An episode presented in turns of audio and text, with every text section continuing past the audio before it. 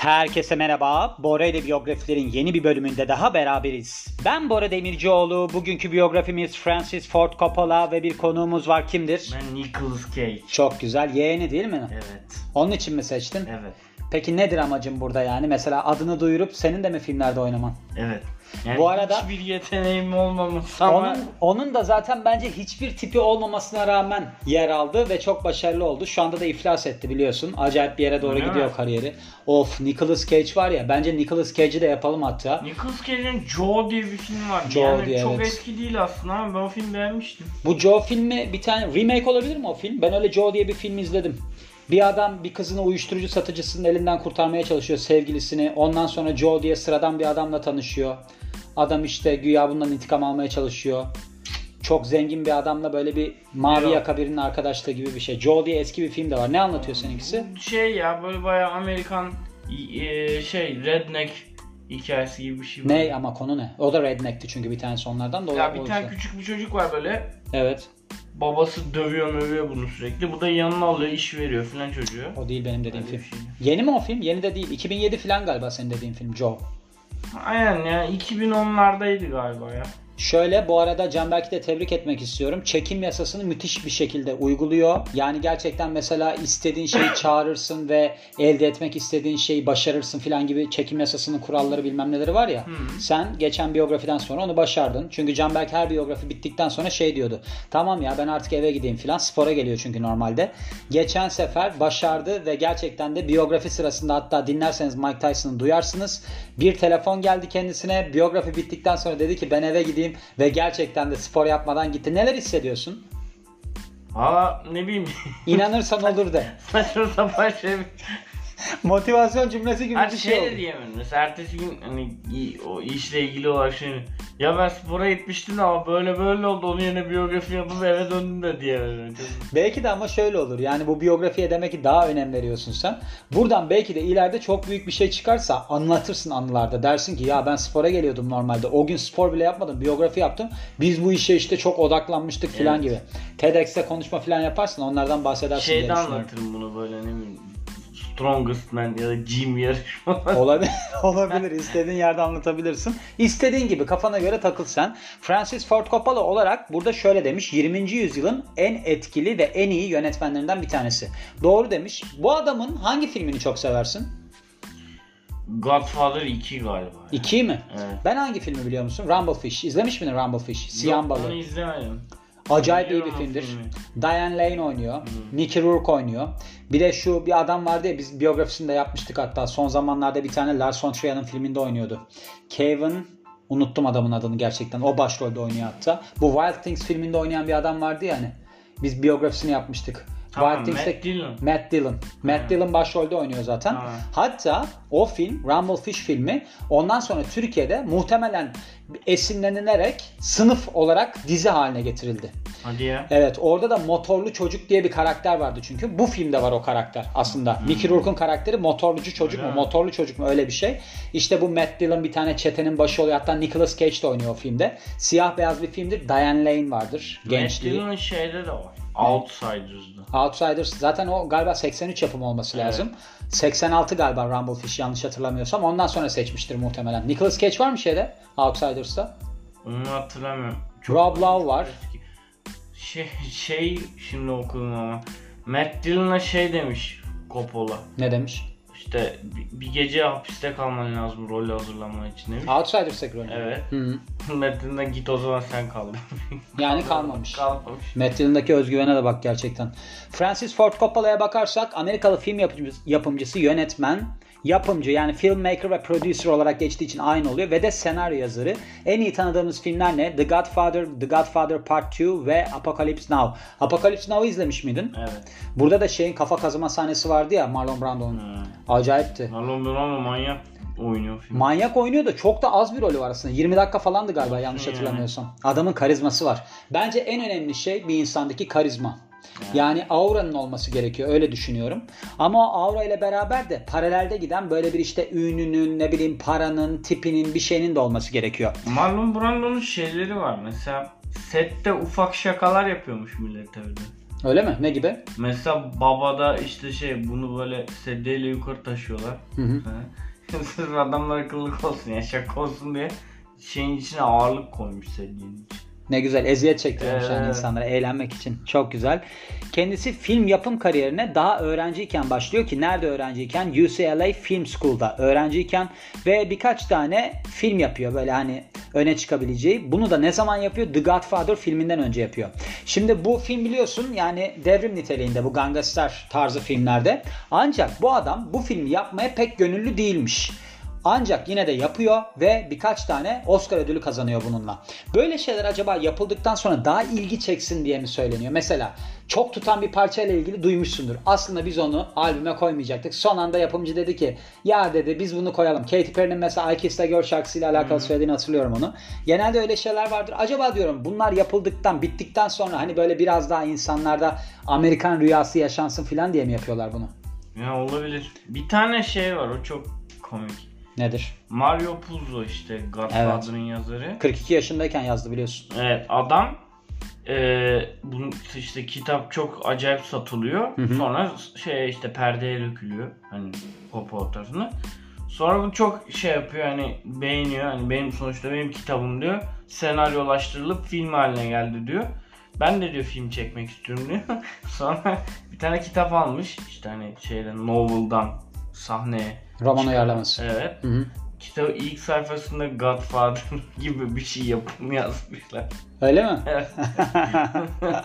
e zaten senaryo yazarı Francis Ford Coppola ile şey değil mi? Mario Puzo beraber değil mi? Öyle de ama kendi de işte tek başına yani Francis Ford Coppola gibi olmak istiyor aslında adam biraz. O da çok enteresan bir şeydir. Zaten sen filmi yaratmışsın aslında. Da o da o işte herhalde beğenmiş. İşi beğenmiş bence şöyle bir durum da var. Bazı insanlar kendisinde öyle bir potansiyel görüyor. Mesela ben de açıkçası çok iyi bir film yönetmeni olacağımı düşünüyorum. Hmm. Ve şu anda bununla ilgili atılımlar yapıyorum. O Ozanizm başlattım ya. Mesela o küçük küçük başlayacak. Ben şimdi kısa film de yazdım. Onu da çekeceğim. İşte küçük, orta, uzun, muzun derken bir bakmışsın ben Oscar heykelciğini kucaklamışım. Canberk nereden biliyorsun yani? Bana çok uzak geliyor iş ya. Oscar heykelciği mi? Yani yönetmen olmak. Yönetmen olmak olabilir. Şu an yani acayip bir insan yönetimi lazım o iş için. Sadece aktörler de değil yani. Sette çalışan bir sürü adam var sonuçta. Ben orta şey ortaokul diyorum. Üniversitede ilk senede bir tane şirkete gitmiştim böyle staj yapmak için falan. Ondan sonra neyse oradaki kişilerden bir tanesi de bizim akrabamızdı. Beni oraya hani çalış diye aslında götüren, hani orada staj yap diye ayarlayan. Sonrasında bittikten sonra ben bir daha o işlerde çalışmamaya karar verdim. Beyaz yaka bana uygun değil diye. O da anneme demişti ki bu arada çok iyi bir yönetim becerisi var. Orada kendinden çok kalibre olarak üstün insanları hep yönetti ve hiç çalışmadı kendisi diye. Evet. Öyle bir olayım vardır yani. Az çalışıp çok kazanmak niyetim. Bakalım hayırlısı olsun. Ve bu Baba filminden sonra demin bahsettiğimiz Apocalypse Now geliyor. Bu da Vietnam Savaşı temelli bir film ve çok büyük övgü topluyor. Coppola'nın film kariyeri 70'lerde en iyi zamanlarını yaşıyor deniliyor burada. 80'ler ve 90'larda pek çok aslında hem yaratıcı yönden hem de ticari yönden hayal kırıklığı karşısına çıkıyor. Ve bu film yapımcısı olmasının yanı sıra aynı zamanda iyi bir iş insanı, Bunların arasında mesela yaptığı işlerin arasında şarapçılık, restoran işletmeciliği, lifestyle resorts diye geçmiş. Böyle yaşam tarzı ne derler buna? Gidiyorsun böyle golf molf oynuyorsun gibi bir şeyler yani varmış. Ve Coppola'nın çocukları Sofia ve Roman da aslında Hollywood'daki iyi bilinen film yapımcılarından ikisi. Bu adamın bir tane daha çocuğu var. Şimdi ben buna baktım bu Fast Fact bilmem ne kısımlarında bakıyorum ya aynı zamanda. Giancarlo isminde bir tane de oğlu varmış. Şimdi burada diyor ki kendisi diyor bir araba kazasında erken yaşta hayata veda etti. Başka bir yerde de bot kazasında diyordu. Yani kazada hayata veda ettiği garanti fakat ne şekilde veda ettiğini tam olarak bilemiyorum. Bu arada Francis Ford Coppola'nın hani bu Ford ya ort- ortası isminin. Evet. O nereden geliyormuş biliyor musun? Nereden? Babası aranjörmüş yani müzisyenmiş. Bir de bir orkestrada yönetmen yardımcılığı yapıyormuş. Bu yön, bu orkestranın ismi de The Ford Sunday Evening Hour'muş. O Ford oradan geliyormuş. Demin de bunu böyle bir hızlı gerçekler kısmında görmüştüm. Onun için araya sıkıştırmak istedim. Şimdi baktığımızda boyuna bakalım ilk önce. 1.83. Yani ideal erkek boyunu 3 santimle kaçırmış. Başka bir şeyimiz var mı? Özet olarak geçebilir. Amerika doğumlu. Onu söyleyelim. 7 Nisan 1939'da Detroit, Michigan'da dünyaya geliyor ve babası flütçü. Detroit Symphony Orkestrası'nda. Demin de bahsettiğim gibi The Fourth Sunday Evening Hour'da da orkestra yönetmen yardımcılığı yapıyor. Çocukluk yıllarında Coppola çocuk felci geçiriyor. Bu yüzden de çocukluğunun büyük bölümü yatakta geçiyor. Ardından da şöyle olmuş. Ben orada başka yerde baktığım için kukla oynamaya karşı bir ilgi geliştirmiş. Kuklacılık falan yapmış. Hani yatakta yatıyormuş hmm. ya. Bu şeyde de vardı bu biliyor musun? Andy Warhol'da da böyle bir durum var. O da Kore hastalığı diye bir şeye yakalanmış. Yatakta geçirmek zorunda kalmış. Annesi ona çizim falan öğretmiş. Hmm. Yani böyle insanların bazı tesadüfi çıkış noktaları oluyor galiba. Okuldayken ortalama bir öğrenci olmakla beraber bilim ve teknolojiye inanılmaz derecede meraklı. Böyle bir özelliği var. Hatta kendisine galiba lakap olarak scientist mi, science mı ne öyle bir şey diyorlarmış. Hmm. Yani bilim ya da bilim insan diye bir takma da varmış. Birazdan geçeriz. Müzisyen olması için yetiştiriliyor ve tuba diye bir çalgı çalıyormuş. Bu tuba çalgısının ne olduğunu bilmiyorum ama galiba bu askeriyede çalınan bir enstrüman ve bununla da New York Military Academy'de yani askeri akademisinde bir burs kazanıyor. Müzik bursu. Biliyor musun tubanın ne olduğunu? Biliyorum galiba ya bu şey büyük bir üfleme çalgı. Öyle mi? Ha. Hofstra Üniversitesi'nde de 1955 yılında tiyatro sanatlarında lisansını yapıyor. Lisansını tamamlıyor. Ve hatta üniversitede çok başarılı. Böyle işte bir sinema atölyesi kuruyor Hofstra'da yani üniversitede. Ve de buradaki dergiye yani üniversitenin dergisine katkı sağlıyor. Ve 1959 yılında da ayrılıyor. 1960 yılında UCLA Film Okulu'na dahil oluyor ve burada işte yönetmenlik adına deneyselliklerine başlıyor. Enstitüye girdikten hemen sonra The Two Christophers filmini yönetiyor. Bu da kısa bir korku filmi ve ardından da böyle bir hafif komedi filmi sayılabilecek Tonight for Sure geliyor. Böyle bir film yönetmiş. 1962 yılında Roger Corman Francis Ford Coppola'yı asistan montajcı olarak işe almış. Şun, şunun için yapmış. Nebo Zovyot bu bir Rus bilim kurgu filmiymiş. Onu tekrar kurgulaması için işe almış. Bu adam da yani Francis Ford Coppola da filmi seks ve şiddet böyle bir canavar filmine dönüştürmüş. İsmi de Battle Beyond the Sun olarak değiştirilmiş. Böyle insanlarda galiba bazı kişiler bir ışık görüyorlar. Mesela öğrencilik yıllarında filan da oluyor. Ben şimdi yüksek lisanstayken de bunu hatırlıyorum. Ben Mesela yönetmenlik derslerini de seçmeli ders olarak alabiliyordum. Gitmiştim, konuşmuştum. Orada bazı çocuklar vardı. Gerçekten de baktığında şey görürdün yani. Derdin ki ya bu çocuktan olacak yani. Belli. Ve o çocuğu mesela bir tanesi vardı. Onu şimdi görüyorum ben. Bayağı ünlü işler yapıyor. Gerçekten de anlayabiliyor insan yani baktığı zaman. Mesela bende öyle bir şey yoktu ama benim o zamanlarda kafamda olan fikirler aslında çok şeydi. Böyle sıra dışıydı. Kafka gibi. Franz Kafka var ya. Hı hı. Kafka mesela zamanına göre inanılmaz derecede böyle şey fikirleri olan bir insanmış. Ne derler? Sıra dışı fikirleri olan bir insanmış. Yazdığı eserlerin de %90'ını yakmış. Hiç kabul görmediği için. Kalanları işte bizim şu anda okuduklarımız mesela düşün yani. Öyle bir durum var. Ve bu Roger Corman Coppola'nın işinden çok memnun olduğu için onunla beraber projelere devam ediyor 62'den 63 yıllarına kadar ve burada da işte işler arasında diyalog yönetmeni olarak diye bir işle çalışmış bir filmde Tower of London filminde sesçi olarak The Young Racers filminde bir de yardımcı yapımcı olarak The Terror filminde yer alıyor. Bu demin bahsettiğim Roger Corman'ın ısrarıyla Coppola bir film yapıyor. Dementia 13 isminde 1963 yılında. Filmin senaryosunu bir gecede yazıyor ve sadece 9 günde çekiliyor film. Ve bu film tabii ki korku filmleri arasında kült mertebesine ulaşıyor. Devamına gelirsek burada pek çok işten bahsetmiş. Ben bunların hepsine yer vermeyi doğru bulmuyorum. Çünkü yani çok şeyler var. Sadece şunu söylemem gerekiyor. Şimdi 1970 yılında Patton filminin senaryosunu yazıyor Coppola ve bu film aslında bir ikonik hit haline geliyor.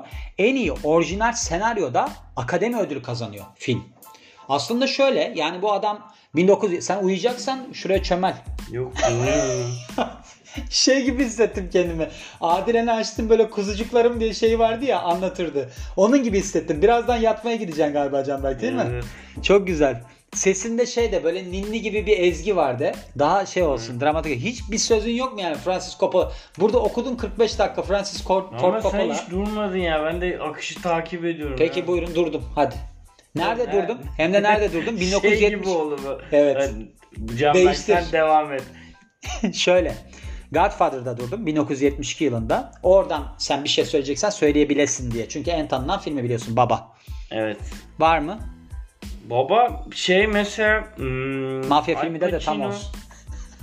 Ad söylemiyorum. Söyle söyle Burada hadi. seyircilerimiz. Küs, küsmene gerek yok tamam söyleyebilirsin. Al. Pacino'yu istememiş stüdyo. Aa niçin? Yani kabul etmemişler. Bu adam beğenmiyor falan demişler. Al Pacino'nun biyografisini yapmıştım ben de. Al Pacino o filmden önce tanınmış birisi mi? Hatırlamıyorum onu. Ya Broadway'de falan oynuyormuş. Öyle mi? Tabii. E peki şey bu Scarface filmi bundan önce mi? 72'den önce mi Scarface? Zannetmiyorum. Daha- Çok sonra olması lazım Sonra hatta. ya. Değil mi? Evet. E, İşte doğru, doğrudur. sonra baya bir bu stüdyoya tartışıyor. Warner Bros'la falan da hani konuşuyorlar ediyorlar. Hı hı. Paramount mıydı? Hatırlamam bunu. Paramount. E, sonra Yalnız bu arada şöyle de bir durum varmış. Pardon lafını bölüyorum. Paramount'un filmi yönetmesi için de Coppola ilk tercih değilmiş. evet öyle bir durum var. Evet. Paramount'a bıraksalarmış işi demek ki batırıyormuş bayağı. Aynen. Sonra bir Al Pacino'nun başka bir bir şeyinden bir sahne yollamış şeyden. Görüntü yollamış sahneden. Al Pacino mu? Coppola. Al Pacino'nun. Al Pacino'nun sahnesinden Evet. yollamış evet. Sonra yani o da böyle hani toplasan 30 saniyelik bir görüntü tamam demişler. Vay be bu kadar mıymış Evet. yani? Çok acayip. Ben de böyle şeyler yaşamak istiyorum. Mesela 30 saniye birisi bu podcast'i dinlesin ve desin ki ya bu çocuklar neymiş böyle arkadaş ya. Pek çocukluk bir halimde kalmadı ama bu adamlar neymiş dese de olur. Olabilir. Şu noktada o da olur. 2 numaradayız şu anda bu arada. Ha. Evet sıralamada. Bugün 2 olmuşuz. Neden 1 olmuyor diye sordum. Birincisi şeydi çünkü yeni başlayanlara klasik müzik gibi bir şeydi. Bir numarada o var. Birisi de bana cevap olarak yazmış ki demek ki Türkiye klasik müzik seviyor. Ben dedim ki sanırsın İsveç. yani bu kadar seviyorlarsa ben ona sevindim tabii de biz iki numara olduk bu noktada. Ve tabii ki bu Paramount'un işte ilk önce Coppola'yı istememesi, devamında Canberk'in söylediği gibi Al Pacino'yu istememesi falanlar filanlar derken film Oscar kazanıyor ve de iki tane de Altın Küre kazanıyor. Ve 1974 yılı Coppola'nın film kariyeri açısından çok heyecan verici bir yıl. The Conversation filmini yönetiyor ve Cannes Film Festivali'nde Altın Palmiye değil mi? Palme d'Or mu ne? Evet. Altın Palmiye kazanıyor. İlk Altın Palmiyesini kazanıyor. Aynı zamanda The Great Gatsby filmi için senaryo yazarlığı yapıyor ve Godfather'ın ikinci bölümünü çekiyor ki yönetiyor ki burada da 3 tane Oscar kazanıyor. Adam çok başarılı değil mi? Evet. Ve 1979 yılında efsanevi savaş filmi Apocalypse Now geliyor. Burada da pek çok aslında ödül kazanıyor ve yeni Hollywood döneminde bir başyapıt olarak kabul ediliyor bu film. Şey biliyor musun? Neyi? Coppola bu film çekim için cebinden 7 milyon dolar ödemiş. Aa, Apocalypse Now. Evet. Niçin? İşte o helikopter sahneleri bilmem ne için. Niye peki stüdyosu yok mu bu filmin? Var da yani kendi av- yani şey yapmak istemiş. Kendi istediği gibi çekmek istemiş. O yüzden de hani parayı ben veriyorum böyle çekeceğiz moduna geçmiş. Ben de böyle şeyler istiyorum Canberk ya. Ben bu biyografileri okudukça iyice delireceğim ha. Evet. Gerçekten ben de böyle şeyler istiyorum. Bir türlü olmuyor. Dok pardon 82-83 yılları arasında filmleri gişede patlıyor. One from the Heart kendisini iflasa sürüklemiş. Öyle bir film varmış. Ve devamında da The Outsiders ve Rumblefish'le bu Coppola'nın imajı iyice sarsılmaya başlıyor. Demek ki Rumblefish kötü bir film miymiş? Bilmiyorum. The Ama Outsiders kötü bir film bu arada. Yani bir de şey vardı. Apocalypse Now için de mesela Martin Sheen miydi? Başrol. Evet oydu. Onun rolünü ilk Al Pacino'ya kendi demiş ki sen oyna demiş. Al Pacino bu sefer kendi istememiş oynamak. Hı hı. Ee, şeyde sonra işte hatta şey demiş Al Pacino "Ta- sen demiş beni helikopterlere bindireceksin işte ormanın içine sokacaksın 5 ay boyunca uğraştıracağım böyle şey sefil bir halde gibi bir laf etmiş.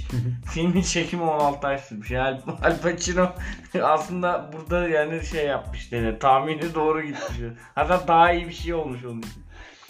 1990 yılına geliyorum. Aradaki filmleri geçiyorum. Godfather'ın 3. bölümü. Godfather 3'ü izledin mi?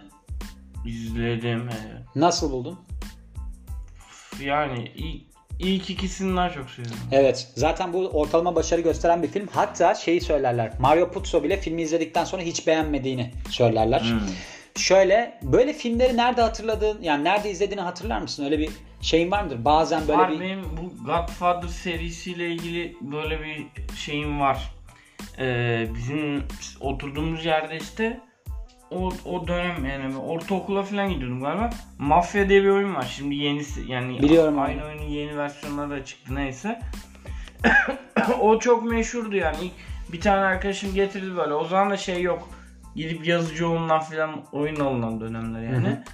Dedi ki işte ya bir oyun var çok güzel falan. CD böyle dolandı yani bir arkadaş grubu için. Herkes böyle oyuna bakıyor o çok güzel falan diye. Sonra bizden yaşça büyük bir abi vardı. İşte o şeyde DVD kira, orijinal DVD kiraladığımız bir yer vardı böyle. Eski şey yani mahalle kültürü gibi bir şey de bizim için. O dedi ki cuma akşam ben dedi bizimkiler evde yok. Godfather'ların üçünü de alacağım box seti vardı böyle. Herkes mafya oynuyor zaten. Aa gelir izleriz falan. lan. İlk filmi 10 kişi izledik. Evet. İkinci filmi ya bu aynı hafta- Sırayla mı izliyorsunuz yoksa ayrı Sıra- ayrı günlerde? mi? Yani şey cuma cumartesi pazar. Tamam. Aynı saatte buluşuyoruz film izleyeceğiz. Olay bu. Porno falan izlemiyorsunuz değil mi? Hayır be bildin. Yani hani Godfather'ın mesela Yok yok Marlon Brando'nun porno filmi ya yok. o kadar erkek toplanıp erkek değil ya sadece kıza falan da. ha öyle mi? Ben sanki erkek gibi düşündüm de bir anda. Yok. 10 kişi izledik işte hani hatırlıyorum.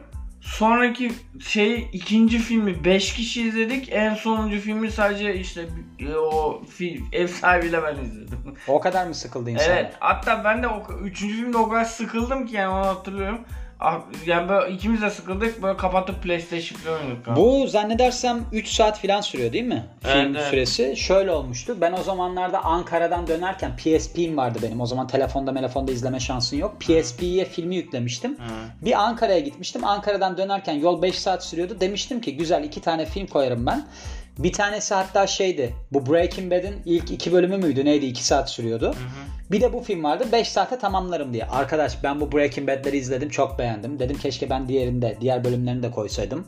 Bu film bir geldi. Bitmiyor film. Kilisede milisede geçen sahneleri var. Acayip sıkıcı. Bir de PSP'nin küçücük ekranda izlemeye çalışıyorum. Şu an yaşıyorum anı yani. Çok berbat bir andı. Onun için iyice sevmemiştim yani bu filmi. Ve devamında aslında şöyle bir durum var. Bu filmde kızı var ya Sofia. Evet. Coppola'nın kızı da yer alıyormuş. Hatta bu adamın öyle bir alışkanlığı var zaten. Aile üyelerine böyle filmlerde küçük rollerde yer veriyor. Biliyor musun onu?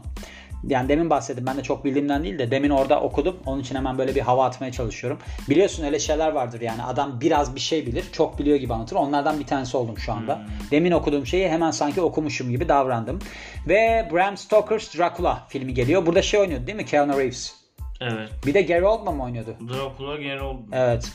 Bram Stoker's Dracula. Bu film çok başarılı oluyor gişede ve o senenin 9. en yüksek gişe geliri elde eden filmi olmuş. Aynı zamanda da 3 tane Oscar ödülü kazanıyor. Bu şeyi hatırlıyorum ben ya. Bu, o hani böyle bir tane kahkaha attı bir sahne var ya böyle Dracula. Evet. Ya o zaman ufam böyle şeyler de Kanal D, ATV falan hani böyle onlar da or- orada izliyorduk ya filmleri. Hı hı. Şimdi bu- birkaç tane mesela atıyorum iki ay boyunca filmler yayınlayacak işte Kanal D ha hangisiydi hatırlamıyorum da. Onun tanıtım filmi gibi bir şey düzenliyorlardı böyle. Bütün filmlerden sahneler gösteriyorlar falan. En sonunda bu şey geri olduğunu gülüşünün olduğu bir şey koymuşlar tamam mı? Çocuğum her gördüğümde korkuyorum ya ya o sahneyi. Senin zamanında şey yok muydu ya? Sıcağı sıcağına diye bir program yok muydu?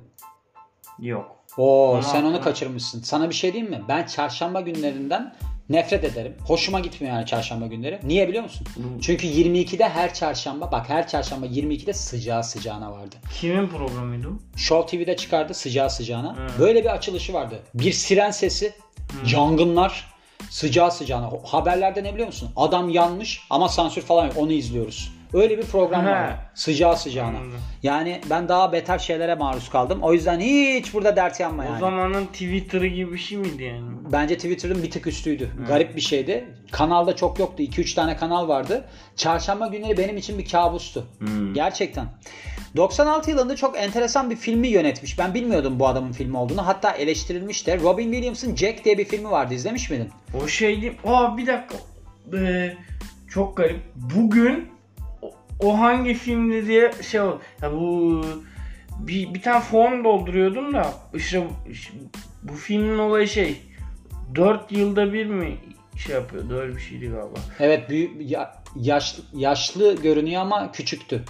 Evet Jack. evet aynen işte bu şey 27 Şubat muhabbeti. Galiba öyle bir şeydi. Evet, Aynen hatırlıyorum. Bu, bugün de böyle şey Şubat ayıyla ilgili bir form dolduruyor. Bu ay kaç işte 28 mi? Film de. gerçekten de sabun köpüğü bir filmdi. Bu adamın yönetmesine şaşırdım. Zaten eleştirilmiş. Böyle filmlerle kendi yeteneğini harcıyor diye. Hmm. Doğru da demişler yani. Onu da hatırlıyorum. Ben de buna Deniz teyzemle gitmiştim. Hatta benim Uğur diye bir arkadaşım var. Demiştim ki ona Jack filmine gidelim. İşte biz cumartesi günü Jack filmine gidecektik. Sonra biz cuma günü teyzemle gittik filme. Dedi ki ya dedi sen Uğur'la gitmeyecek miydin? Biz dedi niye gittik buna beraber? Ben dedim ki neyse ben onu uydururum falan. Böyle bir gaz çıkarma sahnesi var filmde. Ben de Uğur'a demiştim ki ya biz ona gitmeyelim. Başka bir filme gidelim. Çünkü onda gaz çıkarma sahnesi varmış falan. Sonra onu vazgeçirmiştim. Dinliyorsa şimdi mesela şu anda Hollanda'da yaşıyor. O zamanlar kusura bakma Uğur diyoruz. Ve devamına gelirsek büyük işlerine bakıyoruz. Büyük işleri tabii ki The Godfather 72, The Godfather Part 2 74 ve Apocalypse Now. Bunlar çok beğenilen işler ve de yani Coppola'yı bunlar Amerikan film endüstrisinde ikonik bir film yapımcısı haline getiriyor. Ödüllerine başarılarına bakarsak 5 tane Oscar ödülü var. Bunlar en iyi senaryo yani Best Writing olarak geçiyor Patton filmi için. The Godfather için en iyi film, en iyi yazım, en iyi yönetmen ve yine en iyi yazım Godfather 2 için. Ve bununla beraber de 5 tane de Altın Küre ödülü kazanıyor. Devamına gelirsek kişisel yaşamına bakıyoruz. Francis Ford Coppola, Eleanor Neal'la evleniyor. Bundan nerede tanışıyorlar? Hani Dementia 13 diye bir film vardı ya. Başka bir yapımcının ısrarıyla hani yönettiği. 1963 yılında onun setinde tanışmışlar. 3 tane çocukları oluyor. Burada 2 diyor. Sonra devamında da Giancarlo'yu bu kazada ölen çocuğu da söylüyor. Ama 3 tane anladığım kadarıyla. Roman, Sofia ki bunlar zaten Amerikan film endüstrisinde yeri olan kişiler. Bir de Giancarlo varmış. Bu da burada araba kazası diyor. Erken yaşta öldü diyor. Başka bir yerde de bot kazası diyordu. Böyle bir durumu var. Ve de trivia yani ıvır kısmına bakarsak bu akademi ödüllü yönetmenin ailesini filmlerindeki küçük rollerde oynatmak gibi bir alışkanlığı var deniliyor. Filmlerine gelirsek The Godfather 72, The Godfather Part 2 74, Apocalypse Now 79, Koyanas Taksimine ne bu anlamadım 82. Bu ne? Koya Anis Katsi. Böyle bir filmi var. Müzik documentary diyor. Yani müzik ve dök şey belgesel. Paper Moon 73, Patton 70, The Conversation 74, Kagamusha 80, American Graffiti 73. Bu American Graffiti'den şey bu zannetmiyorum bunun olduğunu. Bu American Graffiti şeyin filmi. George Lucas'ın filmi. Hatta George Lucas burada o adamın adı neydi? Han Solo muydu neydi? O adamın adı neydi? Ee, şey Harrison Ford. Harrison Ford. Harrison Ford ilk American Graffiti'de oynuyor. Ondan sonra 5 sene sonra mı 6 sene sonra mı işte bu şeyin o adamın film stüdyosu Lucas Picture, George Lucas. George Lucas'ın film stüdyosunun kapılarını Lucas yaparken ha Lucas Arts'ın kapılarını yaparken marangozmuş ya. Orada söylüyorlar. Bu American Graffiti bunun filmi değil diye hatırlıyorum. Şey Han Solo karakteri bu arada Ford Coppola'dan esinlenmiş. Evet, evet öyle bir şey vardı. Doğru söylüyorsun. Demin onunla ilgili gerçeklere baktığımda görmüştüm. Oydu değil mi karakter? Evet. Evet doğru söylüyorsun. Ve devamında başka bir şey var mı diye bakıyorum. Şöyle kendisinin filmlerinde oynayan 12 aktör Oscar kazanıyor. Böyle şeyler vardır bilir misin? Mesela bir insan faydalı bir insandır. Çevresindekilere de faydalıdır. Mesela kendisi iyi film çekmiş. Tabii ki onun çektiği filmin sayesinde ve de verdiği direktifler sayesinde oyunculuk da iyi olmuş ve bir sürü insan da Oscar kazanmış. Kendisi 5 tane Oscar kazanmış. Ondan bahsetmiştim. Robert De Niro ile Marlon Brando bu Baba filminde aynı Vito Corleone karakterini mi canlandırdı farklı zamanlarda? Hı. Eskisi mi. Robert De Niro? Galiba geçmişteki hali Marlon Brando'nun Robert De Niro. Baba 2'de. Öyle değil mi? Yanlış hatırlamıyorsam öyle olması lazım. Burada söylüyor George Lucas, Francis Ford Coppola'dan Evet evet. Öyle değil mi? Evet. İkisi de Oscar kazanmış onların bu arada. Vito Corleone karakteriyle hem Robert De Niro hem Marlon Brando Oscar kazanıyor. Demin Canberk'in bahsettiği George Lucas, Francis Ford Coppola'yı Star Wars karakteri Han Solo için ilham olarak kullanmış. Pek çok akrabası film endüstrisinde yer alıyor. Bunların arasında Gia Coppola öldü. Demin bahsettiğimiz adam herhalde bu. Sofia Coppola, Jason Schwartzman ve Nicolas Cage var. Başka bir şey var mı diye bakıyorum. Başka da bir şey yok. Böyle bir durum. Evet. Başka eklemek istediğim bir şey var mı Canberk? Gene 30 dakikalık bir biyografi oldu. Hmm, yok. Yok. O zaman kapanışını yapmak ister misin? Evet. Ben Canberk Tuncer. Bizi dinlediğiniz için teşekkürler. Ben de kapanışımı yapayım. Ben Bora Demircioğlu. Biz dinlediğiniz için çok teşekkür ederiz. Yeni biyografide görüşmek üzere. Hoşçakalın.